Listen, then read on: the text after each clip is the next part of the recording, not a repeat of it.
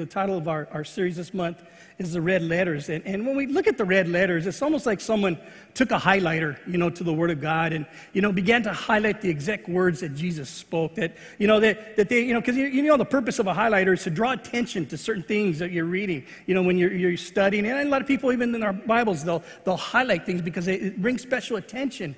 And it's almost like this is what somebody did, you know, eh, that they took a highlighter to the words of Jesus. And exactly, you know, this exactly, I looked it up and exactly what happened. It was in uh, 19, or I'm sorry, 1899, June 1899. There was a man by the name of, of Louis Kloppisch, and, and I hope I'm pronouncing that right. Uh, he was an owner of a Christian magazine. And in 1899, he was doing some work on his, his magazine, and he began to re- read out of the Gospel of Luke, chapter 22, verse 20. And the scripture says, This cup is the new covenant in my blood, which is, shed, which is shed for you. Mr. Kloppisch realized that these were the words that Jesus was speaking as he instituted uh, the observance of the, of the communion. And he's saying, wow, these are the words that Jesus spoke himself. And he said, you know, when Jesus says, this is my blood, he says, you know what? He knew that blood was red. And he asked himself, why not put together a red letter Bible? you know, that the words that Jesus spoke, we could put them in red so it kind of be highlighted so people could understand it. And these are the words that Jesus spoke. He did is he sought counsel from his minister and he got, you know, his, the green light. So what he did is he started to seek help from reputable Bible scholars from, from America and across Europe and asked them to begin to submit passages and words that they felt should be highlighted in red. A couple years later, in 1901, in the November issue of his Christian magazine, the Christian Herald, he put out an advertisement for the Red Letter Bible. And he says the first printing, he put out 60,000 copies, which immediately sold out. He said the presses had to run day and night to just keep up with the demand what people were, were asking to, to really see this new Bible that was out, the, the red letters. Our scripture that we're using for this series is in John 14, uh, verse 10. He says, Don't you believe that I am in the Father and the Father is in me. Jesus is speaking this. He says, The words I speak are not my own, but my Father who, is, who lives in me does his work through me. Jesus is saying, These are not the words of my own, but these are the words that God is speaking through me. Yes, we are one. He goes, But God is speaking through me to give you these words. In John 7, verse 15 and verse 17, he says, The people were surprised when they heard him. He says, How does he know so much when he has not been trained? As Jesus is ministering, as he's, he's teaching, he says, People are amazed by his teaching. He says, How does he know so much when he hasn't been trained? They ask. Jesus told them, My message is not my own, it comes from God who sent me. Anyone who wants to do the will of God will know whether my teaching is from God or if it's on my own. He said, If you want to do the will of God, you'll know that these words that I speak come straight from, the, from, from my Father. See, the red letters in our Bibles are the words that Jesus spoke to us.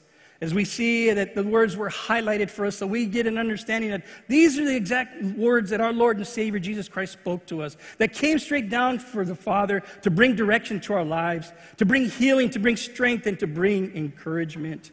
In John chapter 9, verse 1, in the New Living Translation, it says, As Jesus was walking along, he, he saw a man who had been blind from birth. He says, Rabbi, his disciples asked him, they're asking Jesus, he says, Why was this man born blind? Was it of his own sins or was it his parents' sins? Tonight I titled this message, Whose Fault Was It? The question the disciples were asking Jesus is, Why was this man born blind? You know, because if was it his sin? Was it his parents' sin? Who was at fault? Who is to blame for this man's you know, blindness? See, when we go through trials, when we go through sickness, we go through you know, just opposition and struggles throughout our lives, it's so easy to begin to blame God for what we're going through. We can blame God. We can blame our upbringing. You know, it's because I was raised this way. This is why this is happening. We could, you know, blame ourselves. You know, I'm just so dumb. You know, hit ourselves in the head. Why, why I always make these dumb mistakes? We can begin to blame others for, for the things that we're going through and what we're going through at the time. But we need to understand the first thing I want to look at is trials are going to be part of our journey. We look at Ecclesiastes because we're going to go through seasons, we're going to go through chapters in our lives. We're just going to go through different seasons, different chapters in our lives. Ecclesiastes chapter 3 and verse 1, it tells about the different seasons that we'll go through in life. You know, not everyone's going to go through these seasons, but many of us will face many of these different seasons. For everything, there is a season, a time for every activity under heaven, a time to be born and a time to die, time to tear down and a time to build up, a time to cry and a time to laugh, a time to grieve and a time to dance, a time to scatter stones and a time to gather stones, a time to embrace and a time to turn away, a time to search and a time to quit searching a time to keep and a time to throw away, a time to tear down, a time to mend, a time to be quiet, and a time to speak, a time to love and a time to hate, a time for war and a time for peace. It tells us so many seasons, so many chapters in our lives. There are going to be the good ones, and yes, there's going to be some bad ones that we're going to face throughout our lives. There are going to be some struggles, there are going to be some trials along the way. In Matthew 5 4, Jesus is talking about the Beatitudes here, and he's speaking and he says, Blessed are those who mourn, for they shall be comforted. Jesus says there's going to be a time of mourning in our life, whether it be the loss of a loved one or loss of something, but there's going to be times in our life that we will have to mourn. But Jesus says, But you will be comforted. He goes on in verse 10, he says, Blessed are those who are persecuted for righteousness' sake he tells us that there's going to be times where you're going to be persecuted for doing right, for living right, for living for Jesus. We see it in the time we are living in today that there's so much opposition against the church of Jesus Christ. And Jesus says, Blessed are those who are persecuted for my sake, for theirs is the kingdom of heaven. Again, he goes on, Blessed are you when, you're, when they revel against you and persecute you and say all kinds of evil against you falsely for my sake. And again, Jesus says, yes, there's going to be times where you'll be, there's going to be opposition. You're going to be mocked. They're going to come against you for my name's sake. So again, Jesus is telling us that yes, there's going to be times where you're going to have some struggles. There's going to be some trials. There's going to be some opposition along the way. In Psalm 34, verse 19, it says, Many are the afflictions of the righteous, but the Lord deliver, delivers him out of them all. It tells us that there's going to be some affliction, there's going to be some struggles again, there's going to be some things that we're going to go through in life that, you know, we're not going to enjoy, but God says, you know what, these are things that you're going to go through. And see, as we are on a journey in our walk with God, as we go through this journey, yes, trials will come our way. And when those trials come, again, it's common, so common to start blaming God. You know, God, why did you bring me to you only to allow me to go through this? Why did you bring me to you to only go through this, God? Why, you know, this is all your fault. Not realizing that this journey, God is taking us to something better. That God is saying, in this journey, yes, you're going to struggle, you're going to go through some trials, but I'm taking you to something better. Have a great destination for your life. See, the children of Israel didn't understand that was God was bringing them out of bondage. And God was taking them to something better. But what do they do? They find themselves complaining. God was here giving them a picture, kind of giving them a preview of the promised land. He sent out the 12 spies. He said, Here, I want to give you a preview of what's to come. And instead of them coming back excited, 10 of them came back with a bad report, not realizing God was giving them the land, not understanding, not taking it to heart. They said in Numbers 14, verse 3, Why is the Lord taking us to this country only to have us to die in battle? God, why are you doing this to us? They began to blame God. They began to become angry with God. Our children, our wives, they're going to be carried up as plunder. It would have been better if we were back in Egypt, back in slavery. See, they weren't really, they, they just lost focus of how God was taking them into something great, something better. They'd seen opposition, and it's like, oh, God, why are you bringing us to die here? In Romans chapter 5, verse 3, Paul's writing here. He says, We can rejoice too when we run into problems and trials. This is a New Living Translation. We can rejoice too when we run into problems and trials. God is going to do something in us. He says, rejoice. Don't worry. When you're going through trials, just rejoice. Why? And he gives the reason why. For we know that they help us to, endure, to develop endurance. That our trials, our problems that we face, it helps to develop endurance in our lives. It's like if somebody decided that they wanted to take up running. You know what? I'm gonna I'm gonna run a marathon this year. You know what? Never ran before, and you know they, they say, okay, I'm gonna start doing it. Probably about half a block, you're just winded. You know, it's like, oh my God, oh my side, my side, my knees. You know, it's like, oh. But you do it again, and you do it again, And what you're doing is you're going a little further, a little further, a little further, and you're building endurance. I had a coworker, he did that. He, he ran the, the LA Marathon years ago. And he just started slowly but surely. And, and the day he did it was, it was a horrible day. It was pouring rain. He got blisters in his feet. He had to take a week off from work because his feet were all messed up. But this is what he did. He would train. He would tell me, you know, I'm just going a little further. He just, it wasn't something he always did. He just something he took up. He had some friends that were runners, and he said, you know what? I want to run with them too. And he would do a little bit of time, build a little more time, and he was developing endurance so he can go further and further.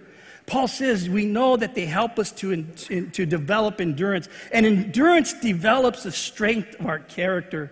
It begins to develop our character. We're becoming more Christ like. We're becoming more like, you know, the, the, the, the, things that Jesus wants us to be. And that character strengthens our confidence of hope and salvation. Our character begins to strengthen our hope of salvation. And this hope will not lead to disappointment. We won't be disappointed when we continue to endure, even through the trials. We're enduring, our character's being strengthened, we're becoming confident of hope, and our hope doesn't lead us to disappointment. But the children of Israel were disappointed because they lost sight of what God was bringing them into. He continues, For we know how dearly God loves us. Paul says this We know how dearly God loves us because He's given us Holy Spirit to fill our hearts with love. Second Peter writes this 1 Peter chapter 1 verse 6 he says, "So be truly glad because there's wonderful joy ahead." He's telling us there's joy ahead, but even though you must endure many trials for a little while. Yes, you're going to face some trials for a while, for a season, but there's wonderful joy ahead. He tells us to endure. These trials will show that your faith is genuine it's being tested as fire tests and purifies gold. Through your faith is far more precious than mere gold. So when your faith remains strong through many trials, it will bring you much praise and glory and honor in that day when Jesus Christ is revealed to the whole world. It's comparing our testings to fire purifying gold that God is purifying our faith, that He's strengthening us, He's making us stronger, that God, that we can you know, be in that presence when Jesus Christ is revealed. James says, consider it pure joy. Count it all joy, my brothers and sisters, when you face trials of many kinds. Because you know that the testing of your faith produces perseverance.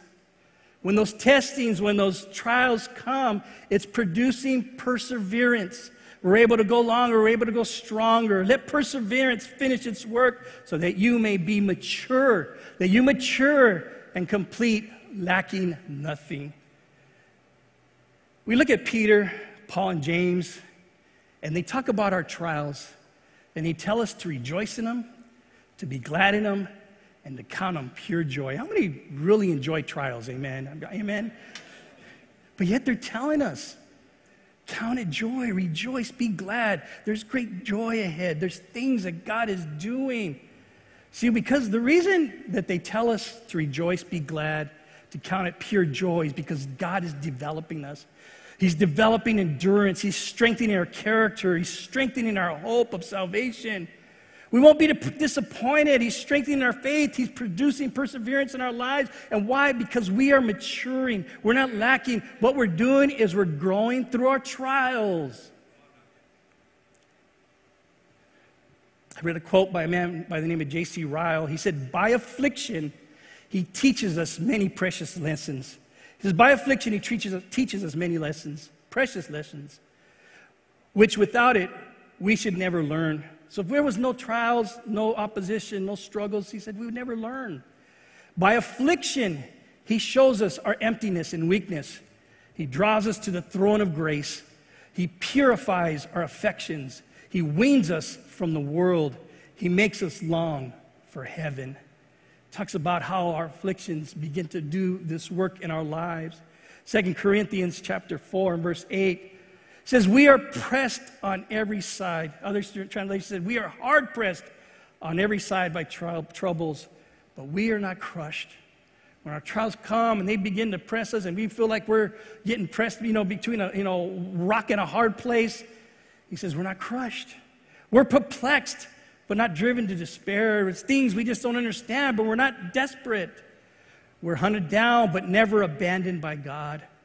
Listen to that. We are never abandoned by God. We get knocked down, but we are not destroyed. We're going to take some hits. We're going to get knocked down a few times, but we're not going to be destroyed.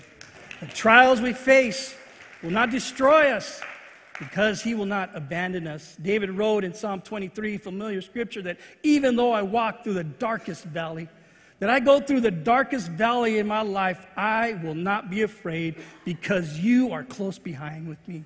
That you are there with me. That I'm going through a trial, I'm going through some struggles. You're molding me, you're, you're building me up, you're strengthening me, and you are there with me through it. Your rod, your staff protect me and comfort me. We know that the Lord goes before us and he says he will never leave us or forsake us. We do not have to be afraid nor discouraged when we go through the battle, through the trials. 1 Corinthians 1 3, it says, All praise to God the Father, our Lord Jesus Christ. God is our merciful Father and source of all comfort. He is the source of all comfort. Jesus talked about it earlier. He says, Blessed those that mourn, for they shall be comforted. Jesus says that our Father, Paul writes that our Father is the source of all comfort. He comforts us in all our troubles. So why? So we can comfort others. When they are troubled, we will be able to give them the same comfort that God has given us, be able to encourage them. He says He comforts our troubles so we can comfort others when we can share with others that are struggling and going through battle, say, brother, sister, I've been there, I've been through this. God will get you through this. God is going to help you, He's going to strengthen you, He's going to encourage you, He's going to get you through this. Because there's great joy ahead. Don't give up. Keep fighting. I understand what you're going through. We can share what we've gone through with others and let them know, you know what? God will get you through this because I've been there. In the times of trials and struggles, we got to resist envy. Envy is the desire or the, uh, the desire to have a quality, a possession, or other attribute belonging to someone else. And when we begin to, to, to desire what others have, what happens is we may find ourselves beginning to resent them. In Proverbs 14:30, I had to say that slow, 14:30, a heart at peace gives life to a body. When our heart's at peace, it gives us life. He says, but envy rots the bones. What it's telling us is that envy begins to destroy us from within, it begins to rot the bones, it begins to eat away at us, it begins to, to cause us to again to resent people because we're looking at what God's doing in their lives and we begin to resent with envy. See, envy can enter in when we see others prosper. When you begin to see others prosper, when you see people getting promoted, begin, begin to be used by God, you know, they see that, you know, man, they got great relationship with others. Envy can enter into our heart. And it's not only here in church, but it could be at our workplace or wherever out there today, even with family members. You know, you got siblings that, you know, they see things going on in their lives, and it's like envy begins to enter in. We begin to look at what's going on in their lives. Let enter, envy enter in, and we start saying, What about me, God? What about me? You know, what about us? You know, why they're always blessed? Why are always getting everything? And, and why is everything all good for them? And we begin to look at God and say, why not me, God? You know, we could say, oh, I work harder. You know, I've been here longer. I love God more.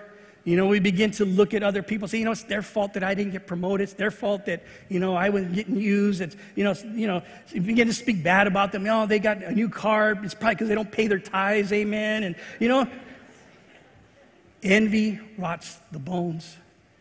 And it begins to just eat away at us because we're looking at what God's doing in other lives, and instead of rejoicing in it, envy enters in and it begins to eat away at us. Jesus speaks here in Matthew 20, verse 1 For the kingdom of heaven is like a landowner who went out early in the morning to hire workers for his vineyard. He agreed to pay them a denarius for a day and for the day and sent them into the vineyards. So you've got these guys, found them first thing in the morning, probably six o'clock, they were there. He said, Come work for me, I'll give you a denarius to, to work in my fields. About nine o'clock in the morning, he went out and saw others standing in the marketplace doing nothing. He told them, You also go work in, your in my vineyard, and I will pay you whatever is right. So they went. Again, he went about noon, and again about three o'clock in the afternoon. He did the same thing. He said, Hey, you know what? Go work in my vineyard. I'll pay you what is right. About five in the afternoon, it's at the end of the day, probably an hour left of work. About five in the afternoon, he went and found still others standing around and asked them, Why have you been standing here all day, uh, all day long doing nothing? He says, Because no one has hired us. He answered, he said to them, You also go work in my vineyard. Again, telling, you know, I'll, I'll give to you what is right. When evening came, the owner of the vineyard said to his foreman, Call the workers together and pay them their wages, beginning with the last ones who hired, the ones that just worked for an hour. And, you know, pay them first, and then on to the ones that were here first. So the workers who were hired, you know, at, after, at, at five in the afternoon, the ones that basically worked an hour, they came, he gave them a denarius. Exactly what he told everybody else, with the first guys. Gave them a denarius. So those who came hired first, they're thinking, okay, he gave them a denarius. You know, they're thinking, wow, we're going to get more, man, because we've been here all day. So when those who came were hired first, they expected to receive more. But each one of them, he also gave them the same amount, a denarius. When they received it, they began to grumble against the landowner. These who were hired last worked only one hour.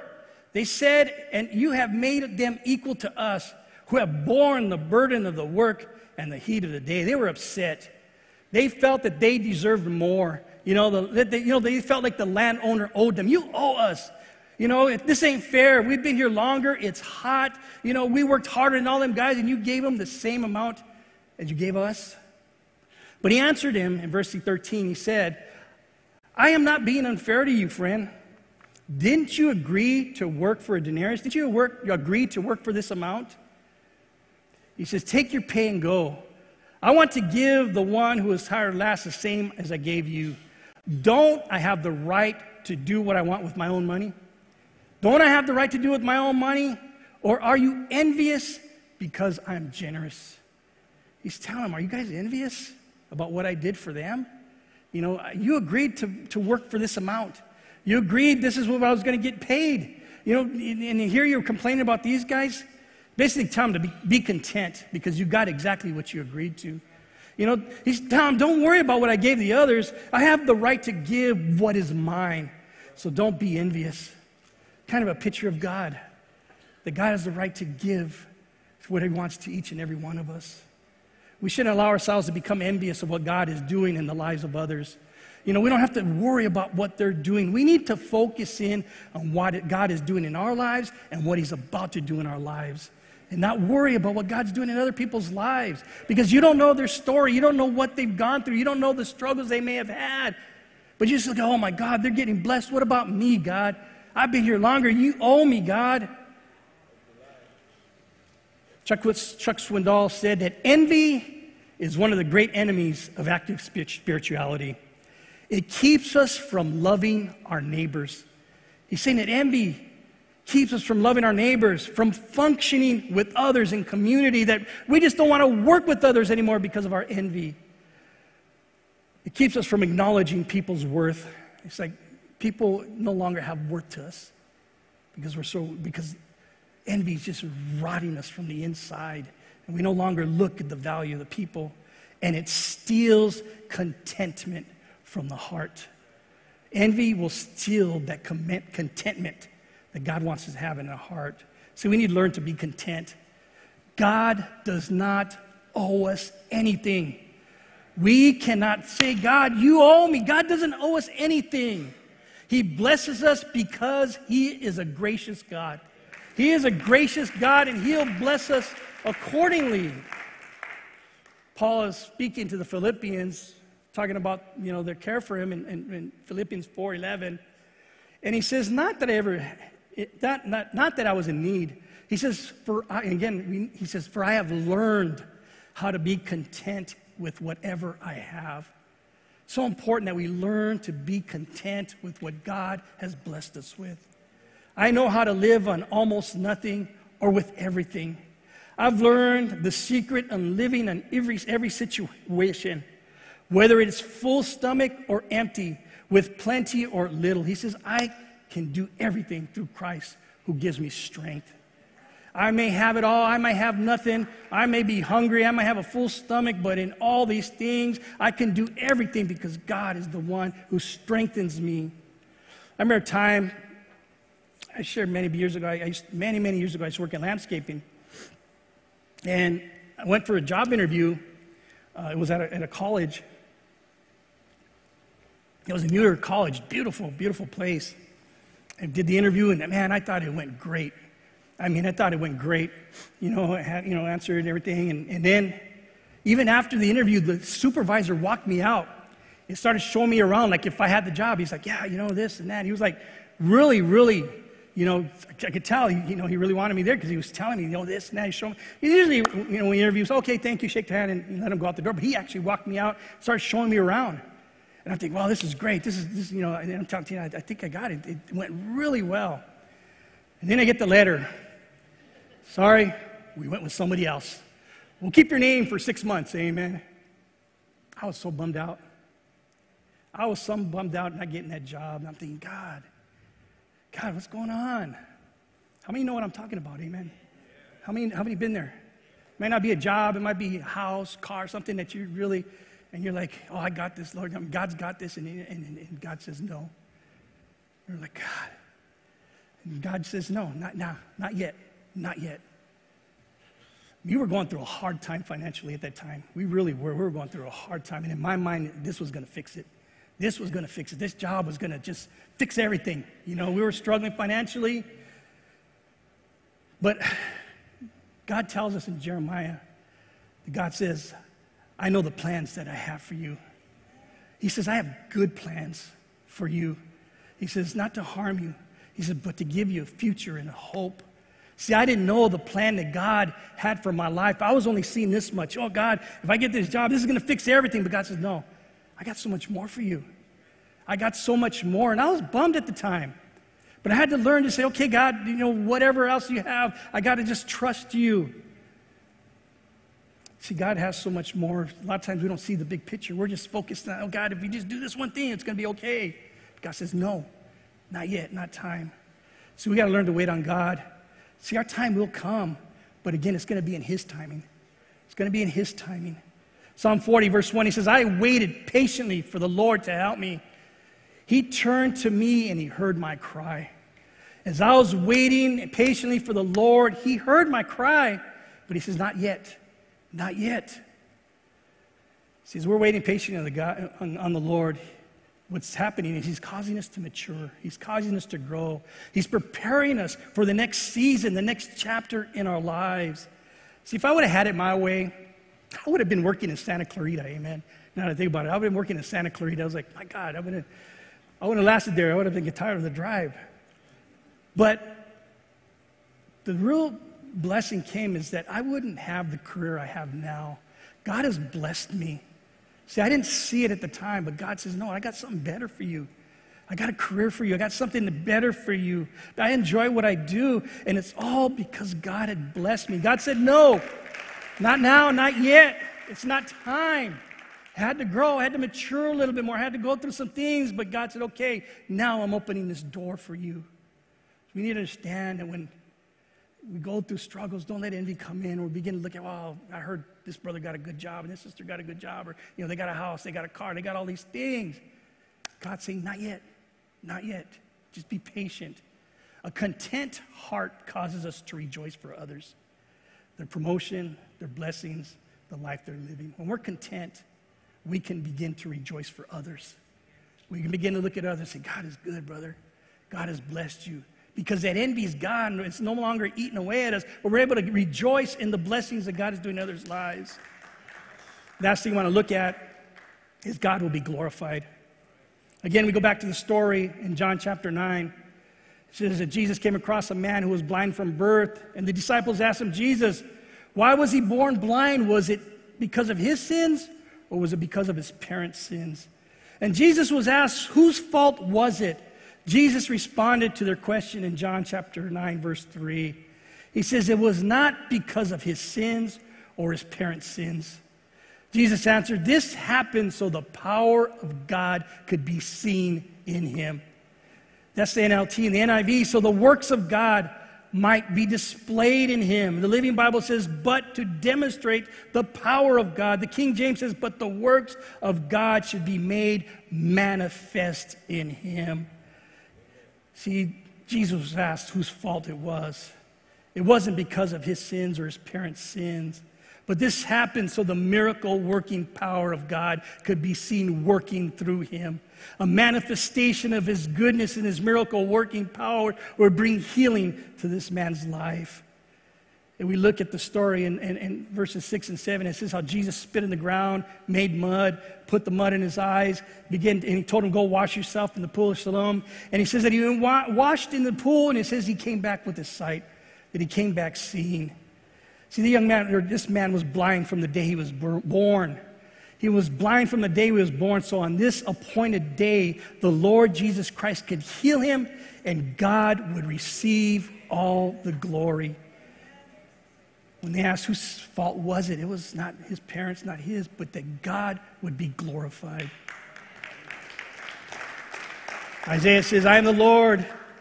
This is my name, and I will not give glory to anyone else. I will not share my praise with carved idols. All praise goes to God and no one else. First Peter says, 3 verse 15, he says, But in your hearts honor Christ the Lord as holy always being prepared to make a defense to anyone who speaks for a reason, for the hope that is in you. Yet do it with gentleness and respect. He says, Be ready always to give an answer. Be ready always to give testimony of the joy that's in your life. Be ready always to give testimony of what God has done in your life. People ask you, what, what's, what's going on with you? It's Jesus. Jesus has changed my life. Jesus is working through me. Jesus has done a miracle in my life that we can be ready to testify. He says, Be ready always. We continue in the story in John chapter 9, and you can read, read, read the rest of it. But again, it says that, you know, people began to come out, and it says, and this is a blind beggar. And, you know, and, and everybody says, no, I think it's him, and no, maybe it's not him, maybe it looks like him. And he says, no, it's me. It's me. I'm the one. He says, who healed you? What happened? And he told them the man they call Jesus. And what he does is he begins to testify of what Jesus did, how Jesus did a miracle. Says that they took him to the Pharisees. Pharisees are, you know, debating, you know, how, how can he do this on the Sabbath? The others saying, well, how can a sinner do these miraculous things? And they, can, they begin to question this man. The Pharisees are question him, and they ask him the question, what's your opinion of this man Jesus? They're asking, what's your opinion of this man Jesus? He goes, I think he's a prophet. I really think he's a prophet. Again, they refuse to believe him and you know believe that he was blind. So they call his parents. They tell his parents, hey, you know what? Is this your son? Is he the one that was born blind? Was he born blind? And if he is, how can he see now? And he says his parents replied, We know this is our son, and we know that he was born blind, but we don't know how he sees or how he got healed. And this is what his parents said. He says, Ask him. He's old enough to speak for himself. They're like, Whoa, I washed my hands of this boy, you know, because of fear that they were going to get kicked out. But he, you know, they weren't willing to give glory to God. They weren't willing to testify. Their own son, they're saying, oh, I don't know what's going on with him. You go, go ask him, he's old enough. They weren't willing to give glory to God. So they just keep going back and forth, and, you know, and they begin to tell him, you know, we think this Jesus is a sinner. And he responds, I don't know whether he's a sinner or not. But I know this I was blind, and now I can see. I was blind, but now I can see. And he gets frustrated with them because they keep questioning him. He says, Why do you keep asking me the same questions? I told you already. What is it? You want to become one of his disciples? And he says that they got upset with him. He says, You know what? He tells them, even since the beginning of time, there's no one that's been born blind that received their sight. If this man were from God, how could it be done? And they begin to tell him, You're nothing but a sinner. You know, you're trying to teach us, and they threw him out of the synagogue. You know, prior to that, they're asking him his opinion. So, what do you think? And now they say, You're nothing but a sinner. Get out of here. Why? Because this man began to just began to testify of who Jesus was. He began to tell them about Jesus, and they didn't hear what they wanted. They what they were hearing is they were hearing the truth about Jesus, and it was piercing their hearts, so they threw him out. I shared the story of my son. He was born some serious health issues when he was from birth. I'd say about the first maybe month of his life, he was in NICU, serious problems. He had a paralyzed vocal cord that was blocking his airway, and so he couldn't breathe. So he was like, when he was born, so they put him on a, they actually put a trach in his throat. So for, you know, for, for a while, he was, he was like that. And I wasn't saved at the time.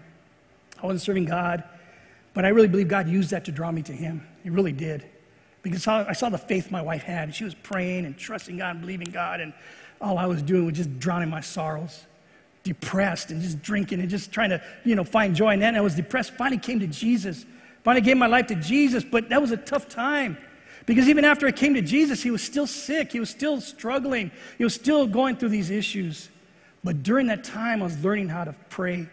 I was learning how to fast. I was learning how to believe God for, mir- for a miracle. And I just, you know, as I was starting to grow, and yes, he was sick, but I was just trusting God. Then what happened was I heard a brother who was saved for a long time. I, I think he might have been a, a, might have been at a Bible study, and he wasn't directing this at me. He was just saying in general. And you know, I, you know, I'm, I'm brand new, new convert. He's been saved a number of years, and he made this comment. In the, in, I believe it was at a Bible study. He says, "If you're sick, then there's sin in your life." And man, that messed me up. It messed me up because I was doing good. I was, man, I was trying just to live right for God. And, you know, and it began to bring doubt because he said, if you're in sin, I mean, if you're sick, then you're in sin. Started to think like, well, who sinned? You know, what am I doing wrong, God? You know, is it my wife? Is it her fault? You know, is it really cursed? Why, God? And it messed me up. It really did because I trusted this man, and, and, and, and, but he made that comment. And but what happened was I began to read the red letters of Jesus Christ. I began to read the Word of God in John chapter 9, verse 1. It says, Jesus was walking along. He saw a man who had been blind from birth. Rabbi, his disciples asked him, Why was this man born blind? Was it because of his sins or his parents' sins? Jesus says it was not because of his sins or his parents' sins. This happened so that the power of God be, could be seen through him. I read that, and it began to bring hope. It began to bring encouragement. It began to change the way I prayed over my son. I was like, God, I pray for a manifestation of your miracle working power over my son, that you would be receive the glory. My son was in and out of the hospital so many surgeries he had. And every so often they would do is they would stick a camera in to look at his vocal cords. They would knock them out, put them in. And when they were there, and we are praying, I'm praying for his vocal cords. I'm praying for his vocal cords. God, cause him to move. Me and Tina were both praying for that. And one day we were there, and you might ever hear a doctor go, hmm, hmm. And I'm like, what's going on? He goes, it's moving. He goes, He's cured. You know, he's healed. He's healed. You ever hear a doctor do that? Hmm? It's like they don't get it. It goes beyond their understanding. But we understand that it's the power of God and His miracle working power. The platform can come up. I'll share this last story. My sons, my sons get mad because I say their names, so I can't say their names no more. But I'll say my youngest son, amen. I didn't say his name, praise the Lord. One night, it was probably about 2005. He was about 16, 17 years old. Me and my wife were in the room, we're just in our room, and he walks into our room. He goes, I just want to let you know that when I turn 18, I'm moving out and I'm not coming to church anymore. Okay, praise the Lord. You know, what do you want me to do? Panic? And, you know, just praise God. And me and my wife kind of laughed at each other, like, yeah, he's going to move out, you know. But just, we just said, okay. You know, we just began to pray for him, you know, pray that God, God would touch him. So one night he was playing dodgeball, and somebody got the ball. He was probably about this close to my son and just threw it and hit him square in the eye. Square in the eye.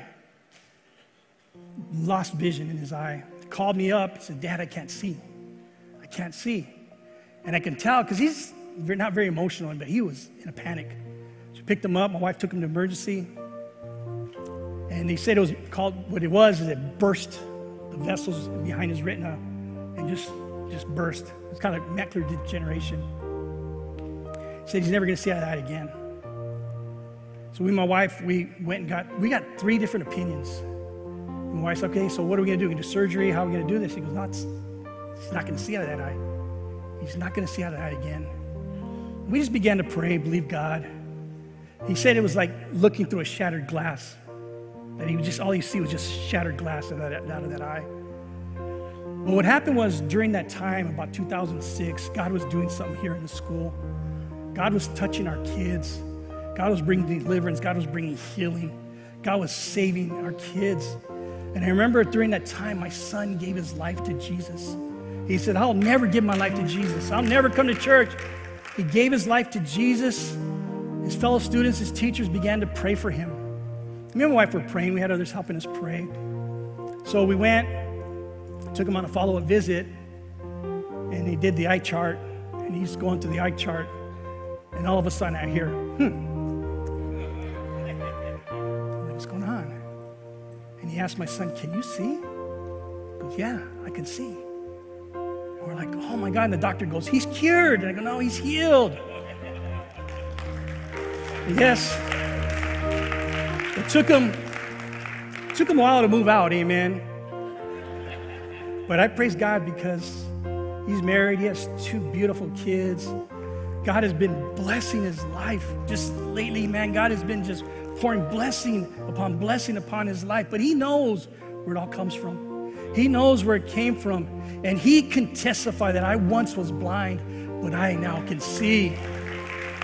See, the trial that I went with my first son, and the struggles and the pains and the heartache and the tears that I went through, this time it was like, God, I know you can do a miracle. I know you can heal him because God was developing me. He was in, producing endurance, you know, perseverance, and he was strengthening our faith. The question is, whose fault was it? Jesus said it was nobody's fault. And so God can work in your life and he would get all the glory. Let's bow our heads tonight.